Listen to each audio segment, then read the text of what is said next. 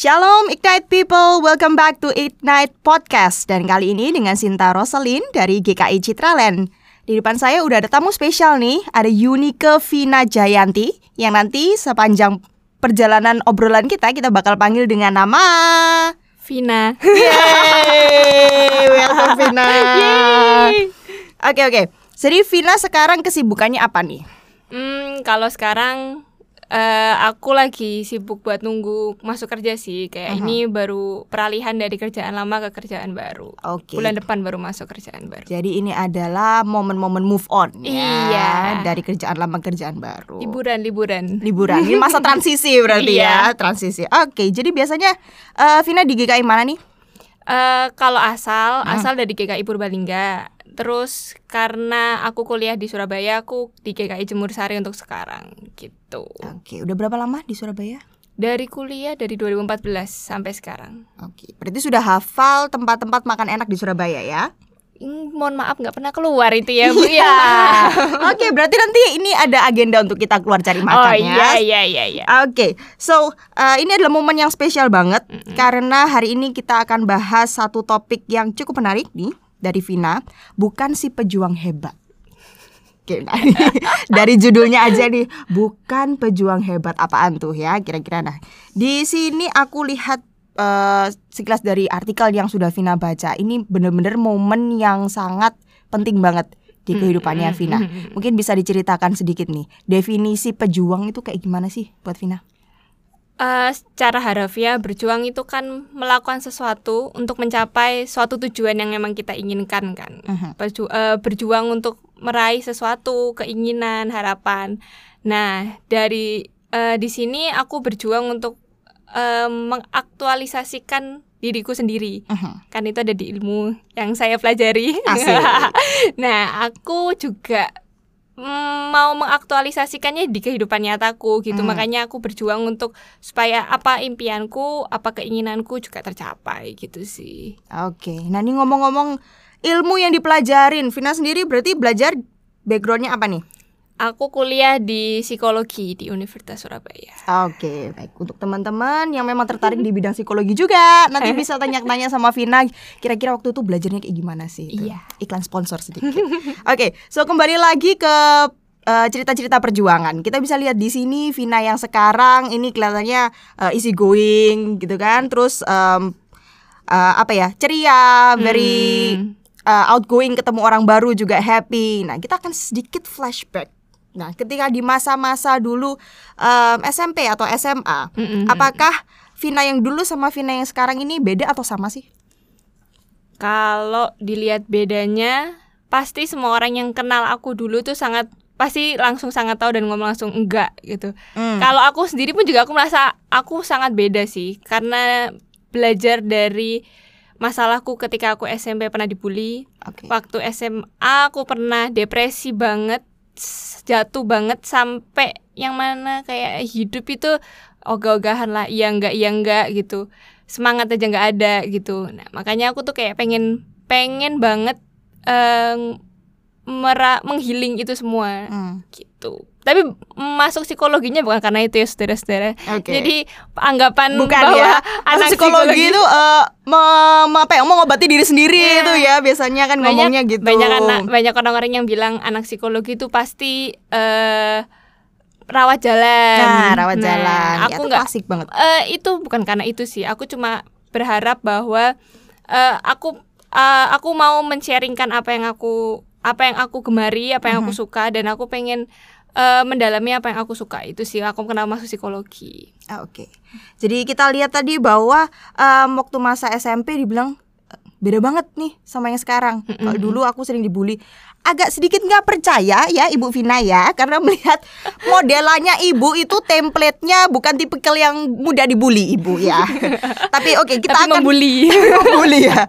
Coba sih boleh nggak sih diceritain dulu kira-kira em, momen-momen waktu itu tuh gimana? Kalau boleh di-sharingin. Kalau waktu SMP aku sama sekali nggak punya teman sampai sekarang pun aku nggak ada yang kenal sama teman-teman SMP ku ketika aku reuni. Nah, Oke. mungkin teman-teman SMP ku tolong ingat sama aku atau enggak. Nanti kalau reuni supaya bisa disapa ya Vina ya. Tapi itu benar-benar kerasa ketika emang reuni aku datang ke SMP ku dulu gitu. Ketemu sama mereka, mereka notice ada aku kayak oh iya Vina tapi nggak ada yang mau ngobrol sama aku gitu loh mungkin karena mereka masih em, mengingat bahwa Vina yang SMP itu kayak yang diem yang cupu yang Hmm. yang nggak asik diajak ngobrol gitu Mm-mm. terus yang kayak dandanannya juga biar nggak banget gitu ya emang karena mm, mm, mm, mm, aku dari keluarga yang memang mm, pakaian itu ya ya biasa-biasa aja nggak Hmm. sampai yang harus model sekarang diikutin gitu kan jadi eh, pertemananku juga kurang ketika SMP tapi eh, rapotku selalu bagus Nah, itu nilai plusnya ya, tetap ada selalu nilai plusnya. Ya sampai kayak aku masuk lomba-lomba ketika SMP itu aku ikut gitu loh. Makanya Hmm. ketika ketika aku SMP bagusnya di akademis memang, tapi kalau di pertemanan terus di support dari teman-teman tuh nggak ada sama sekali sih. Makanya aku dibully kayak ngapain sih temenan sama Vina? Hmm. Vina itu kayak nggak penting gitu. Hmm, Terus hmm. nggak usah kerja kelompok sama Vina kan kalau SMP kan masih ada kerja kelompok kan. Hmm, Nggak usah hmm. kum- kelompokan sama Vina, kelompokan sama aku aja biar dia sendiri. Akhirnya kan aku sendirian, dicariin Hmm. sama gurunya temen gitu. Terus habis itu kayak ya ngomong-ngomong nggak jelas lah kayak apa sih ini orang nggak penting di kelas ini pokoknya gitu loh. Awas sampai ada yang temenan sama Vina, ada sampai ada orang orang ngomong gitu. Sampai sekarang aku masih keinget sih kata-katanya. Kayak ngapain eh, temenan sama Vina kayak nggak penting gitu loh. Mm-mm. orangnya aneh nggak jelas gitu. Dia hmm, aku ngerasa kayak ya aku nggak tahu sih alasannya apa kayak aku udah pernah masalah sama mereka cuma ya udahlah gitu. Terus kepengen satu hal yang aku rindukan adalah aku pengen duduk di kantin Mm-mm. kumpul di meja tuh kayak ngobrol sama teman-teman. Itu yang aku nggak pernah ngerasain ketika SMP jadi kalau duduk ya udah beli makan duduk sendiri gitu Di saat anak-anak seusianya Vina pada saat itu kepengennya liburan di luar negeri, kepengennya barang baru yang branded. Keinginan Vina cuman pengen duduk di kantin bareng sama teman-teman rame-rame. Luar Iya. biasa banget. Itu karena emang nggak ada teman ngobrol kan di sekolah jadi kayak Iya, aku pengen banget teman punya dapat teman ngobrol gitu sih susah banget cari teman ngobrol apalagi kan ketika SMP eh eh, di di masa perkembangan SMP kan temen itu penting banget kan support Yes. dari temen ngobrol gitu kan untungnya waktu SMP tuh kan aku ngekos tapi Mm. seminggu sekali aku pulang ke rumah Mm-mm. jadi ketika aku pulang ke rumah aku aktif lah di GKI Purbalingga itu nah aku ada temennya cuma di gereja doang tapi kalau di sekolah sama sekali nggak ada itu yang kayak aku nggak punya temen gitu loh ya aku harus pulang kalau Mhm. aku mau punya temen Mhm, mhm. Oke, jadi eh, ketika kamu menghadapi hal seperti ini, Mm-mm, reaksimu pada saat itu kayak gimana? Aku ngerasa diriku buruk banget ya sampai ada orang yang nggak mau temenan sama aku gitu sih. Terus tapi ketika aku mendalami diriku sendiri Mhm. terus kayak aku berdoa marah sih berdoanya marah sih ke Tuhan kayak Tuhan kenapa sih aku gak punya temen gitu. Mhm. kayak apa yang ad- yang salah di aku yang bikin aku tuh nggak punya temen ingetin aku kalau memang aku punya salah aku bilang gitu kan. Terus entah kenapa sekelibatan tuh kepikirannya gini ya kamu harus sayang sama dirimu sendiri gitu loh kalau kamu nggak sayang sama dirimu sendiri ya orang tuh nggak bakal jadi sayang sama kamu. Gitu Hmm, sih. Jadi mhm. mulai saat itu aku jadi lebih belajar. Itu sampai sekarang sih PR banget buat aku. Mencintai diri sendiri biar nah other people tuh jadi lebih sayang ke kamu gitu loh. Karena kayak terpancarkan auramu kalau misalnya kamu sudah real sayang sama dirimu sendiri Yap, gitu. yap, yap. ketika SMP itu aku kepikirannya itu terus ya udah kan ya aku juga mikir masa bodoh lah terus makanya aku ngambil SMA di luar kota Mhm. biar aku nggak mau nih kalau aku SMA di kota itu lagi eh gerombolanku tuh akan ketemu orang-orang itu lagi Yap. yang pertama itu yang kedua aku juga nggak mau punya teman yang gitu-gitu aja Mm-mm. menurutku kayak habit mereka buruk buruk banget gitu aku pindahlah ke luar kota makanya kayak lebih jauh dari Purbalingga kan Mhm. SMP aku di Purwokerto emang udah jauh dari rumah nah ini SMA aku tuh mau aku ambil yang lebih jauh lagi di Semarang gitu makanya aku ngambil keluar kota biar temennya tuh lebih baru lagi Dengan harapan bisa mulai sesuatu yang baru gitu Iya, kan. dengan juga bisa kenal sama eh, budaya yang baru gitu. Aku Mhm. pengen belajar, tapi ternyata Ternyata apakah planning yang awalnya dibuat itu sesuai dengan rencana? Gimana tidak tuh? sama sekali. Ternyata ketika ketika SMA Mm-mm. itu dari semester 1 emang nilaiku sudah jelek sih. Mhm. Ada beberapa yang merah, cuma masih gurunya bilang, "Gak apa-apa, Bu, masih bisa tertolong." Mhm. Ini cuma belajar dikit lagi bisa. Oh iya, oke gitu kan. semester UTS oke aku bilang udah oke oke nggak apa-apa cuma segitu doang bisa lah aku kejar nanti Hmm. buat eh, kenaikan kelas Mhm. ternyata ketika kenaikan kelas ini nih ini pintu masuk nih ya pintu masuk sekolah. Mm-mm. itu mama papaku tuh udah di dalam ruangan tuh. Hmm. mama papaku dapat rapot dibuka set. Terus mamaku langsung lihat sampai kamu gak naik kelas. Dan ngomong itu di dalam ruangan. Aku mati. ini adalah tem waktu apa ya kayak aku ngerasa nggak mungkin gitu loh. Aku nggak mungkin naik kelas yang pertama. Karena aku selalu peringkat Hmm. ketika SMP ketika SD aku selalu peringkat. Jadi aku ngerasa nggak mungkin nggak mungkin. Dan aku ngerasa jauhnya nilaiku itu nggak sejauh itu gitu loh. Aku nggak mungkin lah sampai jelek banget nilainya gitu loh. Terus mamaku mas eh papaku keluar terus ngomong iya kamu nggak naik kelas gitu. Itu marah nangis nggak terima campur aduk di situ. Di depan di di kelas di depan kelas itu. Mhm. itu aku terima rapot jam 9 dan guruku ngomong e, bu untuk Vina ambil rapotnya terakhir aja. Oke. padahal mamaku sudah datang awal. Jadi aku nggak curiga sih cuma mamaku katanya curiga kayak biasanya Merasa orang datang kenapa sih ya tiba-tiba kok ditaruh di belakang kan orang gitu. datang langsung kan ambil rapot. Ini enggak gitu. Aku ya biasa aja ya mungkin apa gitu aku nggak ngerti ya udahlah. Terus ternyata nggak naik kelas itu. Terus em, itu jadi jam 10-an aku tuh sudah mulai nangis-nangis marah-marah bentak-bentak banting meja kursi marah karena aku tuh ngerasa aku nggak mau menerima semua itu Mhm. apalagi nanti kalau misalnya aku nggak naik kelas nih ya eh dulu kan belum ada sosmed ya Belum, jadi belum ada netizen ya, belum belum, ada. ada. netizen di dunia maya Mhm. tapi yang akan diterima adalah netizen di dunia realistis yang Ya, ada gitu Nyata kan dan ketemu tiap hari. Heeh, bisa langsung mencaci maki di depan muka nah Mhm. itu yang aku takutkan Mhm. apalagi ketika nggak naik kelas itu aku adalah satu-satunya cewek di Mhm. angkatan itu Mhm. itu malunya bukan ampun sih kalau Mhm. ketika saat itu gitu loh terus kayak aku juga ketika SMP kan aku nggak ada temen Mhm. tapi ketika SMA aku dapat banyak temen Mhm. yang menyenangkan baik kayak em, friendly banget gitu loh makanya aku nggak mau lepas dari teman-teman itu nggak mau kehilangan ya Mm-mm, istilahnya karena- ini hasil usaha untuk dapetin temen nih karena gitu. dulu karena dulu kan aku nggak punya teman. Aku ketika- sekarang dapat temen nih aku nggak mau kehilangan mereka. Tapi kenapa aku harus dipisahkan dengan ketidak naik kelasan ini? Mhm. semakin aku nggak terima itu nangis jerit-jeritan marah. Suster kepala sekolah datang sampean Mhm. ngomong bla bla bla nggak aku terima aku marah aku nggak mau aku nggak mau kayak gini gitu loh. Mhm.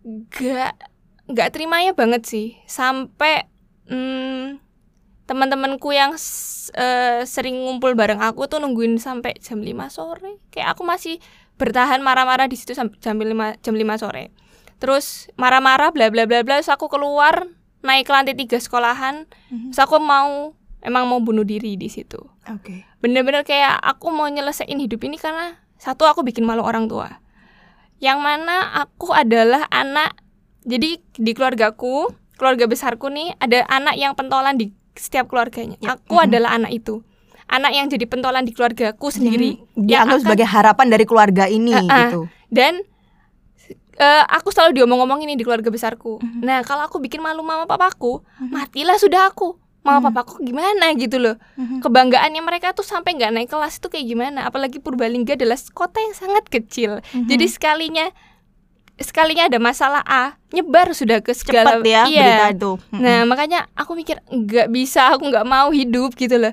Mhm. kayak aku nggak mau terima kenyataan yang sangat berat. Aku marah di situ terus ya kemudian ada satu guruku em, guru akuntansi tuh kayak datengin aku terus kayak bilang em, jangan gitu Vin. Kayak tenang kamu bisa hadepin ini. Kayak saya tahu dari kamu pertama kali saya ajar gitu loh. Karena kamu bukan anak yang segampang itu semenyerah itu kamu bisa langsung oke masalah. Aku keluar dari masalah ini aku nggak mau gitu loh. Karena saya tahu gitu loh ketika kamu nggak ngerjain soal pun kamu bisa kok gitu loh. Hmm. saya saya bisa ngeliat kamu dari situ gitu loh. Terus kayak udahlah nggak usah ayo hadapi ayo hadapi gitu. Dan dari situ muncul Terus- akhirnya kepercayaan. Ada harapan. Enggak juga sih. Masih belum. masih panjang. panjang. panjang banget. Terus habis itu kan ya udahlah aku dengerin bapaknya apa Hmm. ngomong apa dan emang udah banyak guru yang kayak ayo turun turun jangan jangan turun lah aku. Pokoknya sampai nangis nangis sampai jam 5 sore bener-bener sampai jam 5 sore. Terus aku pulang hmm, parahnya Mhm. orang tuaku mengatakan ayo Vin gak usah sekolah lagi di sana. Nggak usah sekolah lagi kita pulang kamu sekolah lagi di kotamu aja aku ngomong aku ndak mau karena aku ngerasa aku berjuang masuk sekolah ini gitu loh Mhm. aku aku ngerasa aku bisa tapi support lah anakmu ini gitu loh Mhm, kayak aku ngerasa mhm. ayolah support gitu Mhm, loh kayak mhm. aku ngerasa aku butuh support gitu loh even aku ngerasa aku gagal tapi aku ada kayak sedikit harapan bahwa aku tuh bisa nyelesain ini semua gitu loh Mhm. Saking parahnya mamaku sampai kayak nyuruh em, orang gereja gitu di sana ngomong ke aku Vin ayo kamu nggak usah sekolah lagi di sana Oke. kita pulang kita sekolah lagi di sini aja gitu loh Mhm. aku ngomong aku nggak mau bukan karena aku takut untuk eh, ketemu sama teman-temanku lagi no Mhm. tapi aku ngerasa aku bisa sekolah lagi di situ karena aku masuk SMA itu bener-bener tes tulis bukan kayak nilai rapot doang yang oh ya anak ini keterima nggak. Aku bener-bener tes tulis seperti orang lain gitu loh. Aku ngerasa aku bisa masuk sekolah ini gitu loh. Aku bisa belajar di sini gitu. Aku tetap maksain terus tapi tetap ngerasa kayak aku nggak disupport nih sama orang tua. Yap. aku nggak disupport sama lingkunganku sendiri orang Mhm. terdekatku sendiri itu kayak nggak percaya sama aku gitu loh. Terus hmm, aku dapat perenungan di gereja tentang kesesakan tentang masalah-masalah gimana gimana sih eh, perjuangan itu gitu aku dapet titik di mana kayak udah aku mau banget balik ke Semarang sekolah lagi di sana aku buktiin ke orang-orang yang nggak percaya sama aku bahwa aku tuh bisa Mhm. hebatnya ketika hari pertama aku masuk sekolah Mhm. aku ketemu guru yang bapak itu yang narik aku supaya ayo jangan Mm-mm. jangan lompat gitu bapak itu bilang ada satu anak di kelas ini yang bikin saya bangga dan angkat topi ketika ketika aku ngajar. Jadi kayak karena anak ini saya tuh jadi bangga sama kalian semua gitu loh. Dan nama anak ini adalah? Aku. Luar biasa ya. Jadi muncul kepercayaan eh, istilahnya Tuhan menggunakan orang-orang terdekat kita yang bahkan mungkin kita nggak eh, awalnya kita harap itu orang tua kita mungkin ya.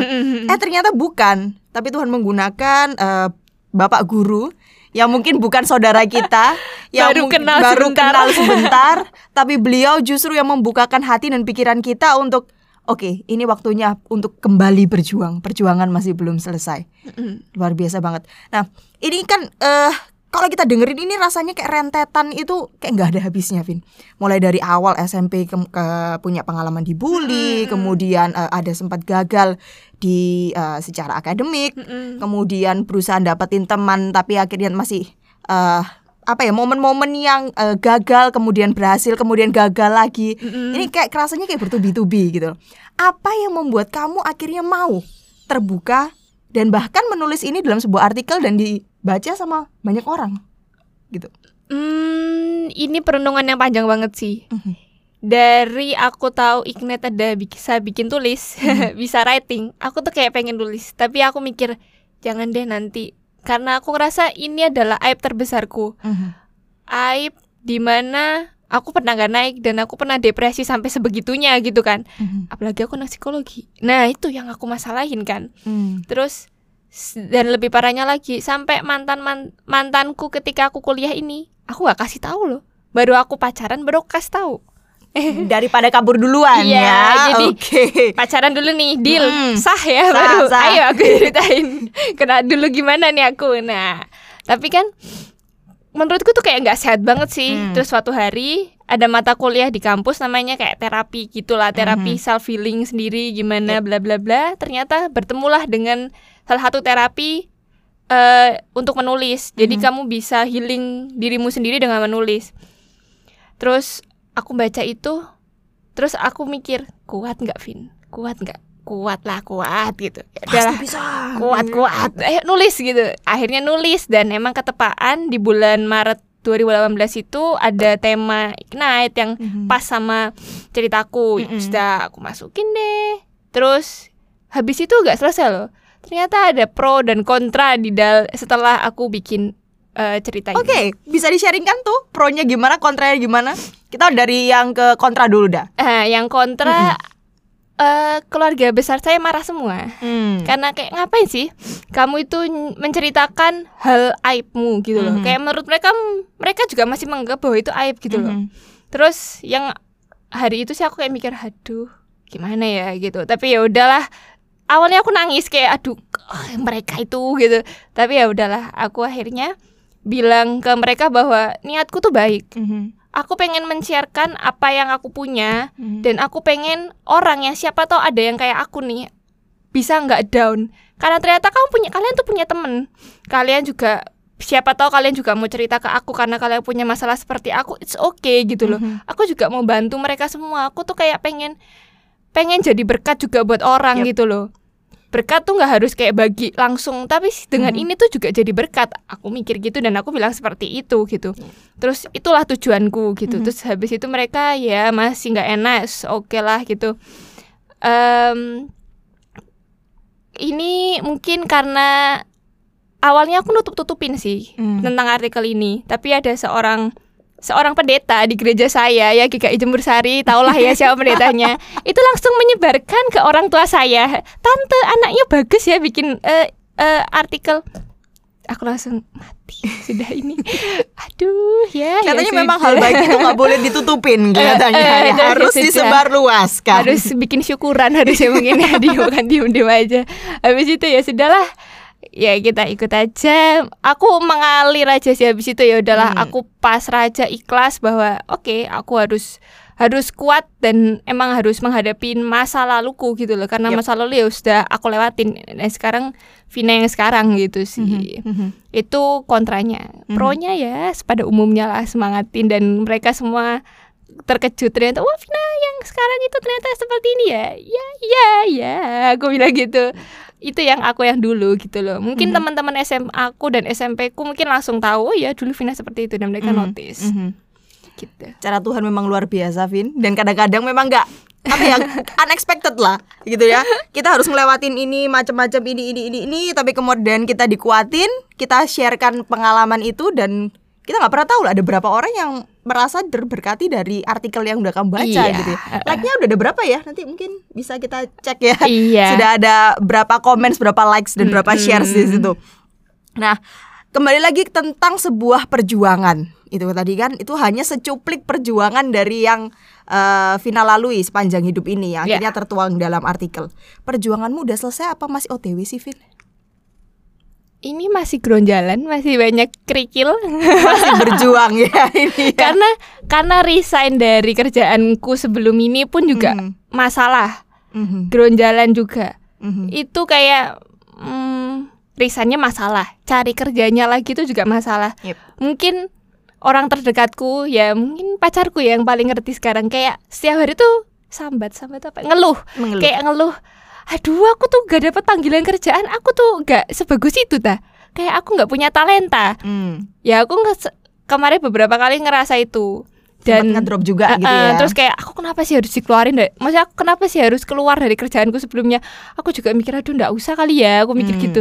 Tapi di satu titik tiba-tiba aku mikir kayak Tuhan tuh lagi ngejauhin aku dari dari hal-hal buruk.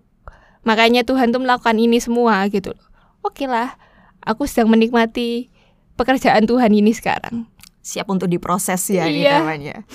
Nah, ini nih kuncinya dari sebuah perjuangan apa sih yang membuat seorang pejuang itu akhirnya kuat menghadapi tantangan yang ada di depannya.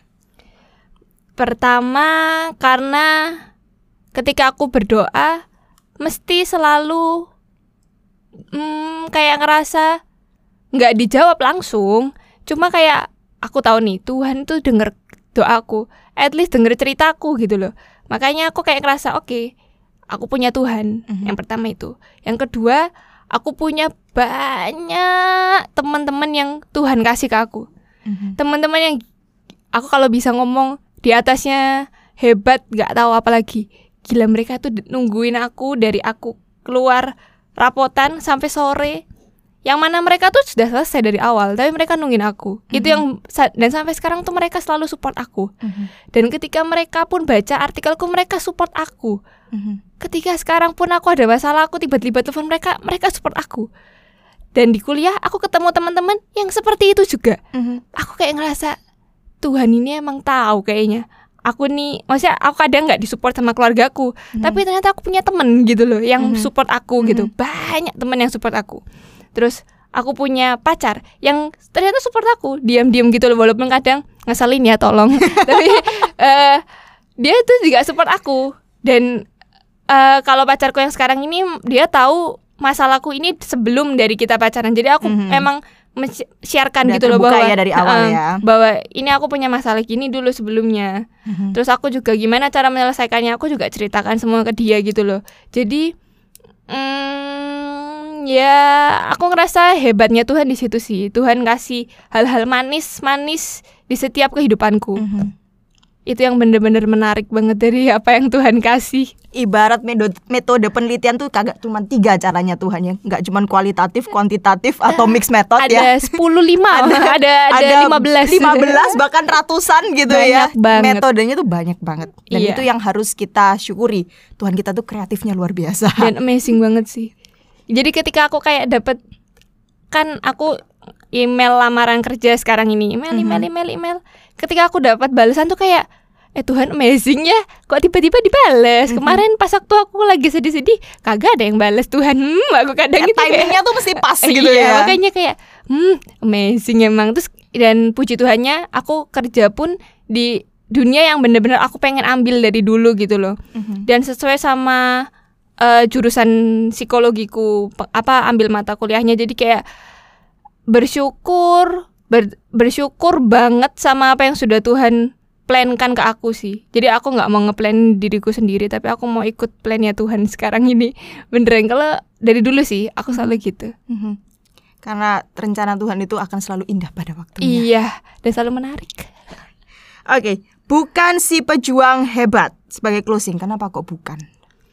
Karena aku nggak mau memberikan perspektif orang terhadap pejuang itu harus hebat Mhm. pejuang itu harus lempeng hidupnya happy lah hidupnya kuat lah hidupnya itu standarnya pejuang hebat Mhm. tapi pejuang itu juga bisa nangis Mhm. jatuh bangun Mhm. sambat ngeluh marah boleh karena you itu manusia gitu loh kamu itu manusia jadi kayak kamu itu mau berjuang tapi kamu sambil ngeluh sambil itu nggak apa asal kamu ikut dan tetap percaya sama Tuhan Mhm. Ka- karena berjuang itu nggak akan lepas dari tangannya Tuhan Iya. kamu nggak akan berjuang sendiri kok Mhm. at least sesendiriku dulu ketika SMP aku tuh punya Tuhan Mhm.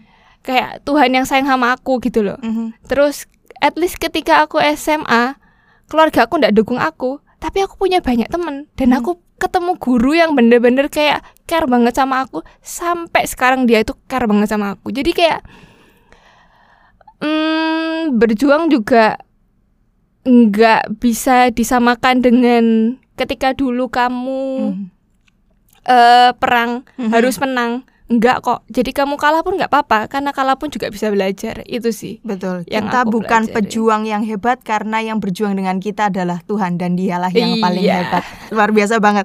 Oke, ini akan jadi habit kita di akhir podcast. Em, silakan Vina untuk ayat emasnya bisa di-sharingkan ke teman-teman. Jadi dulu waktu aku di eh perenunganku ketika aku nggak naik kelas itu, ketika aku SMA aku ada satu perenungan ayat Roma 12 ayat 12. Bersyukurlah dalam pengharapan, sabarlah dalam kesesakan dan bertumbuh dan bertekunlah dalam doa. Luar Jadi- ya. Itu yang sampai sekarang aku dalemin, aku ingat, aku pahami bahwa aku harus tetap berharap sama Tuhan sih. Balik semua ke Tuhan.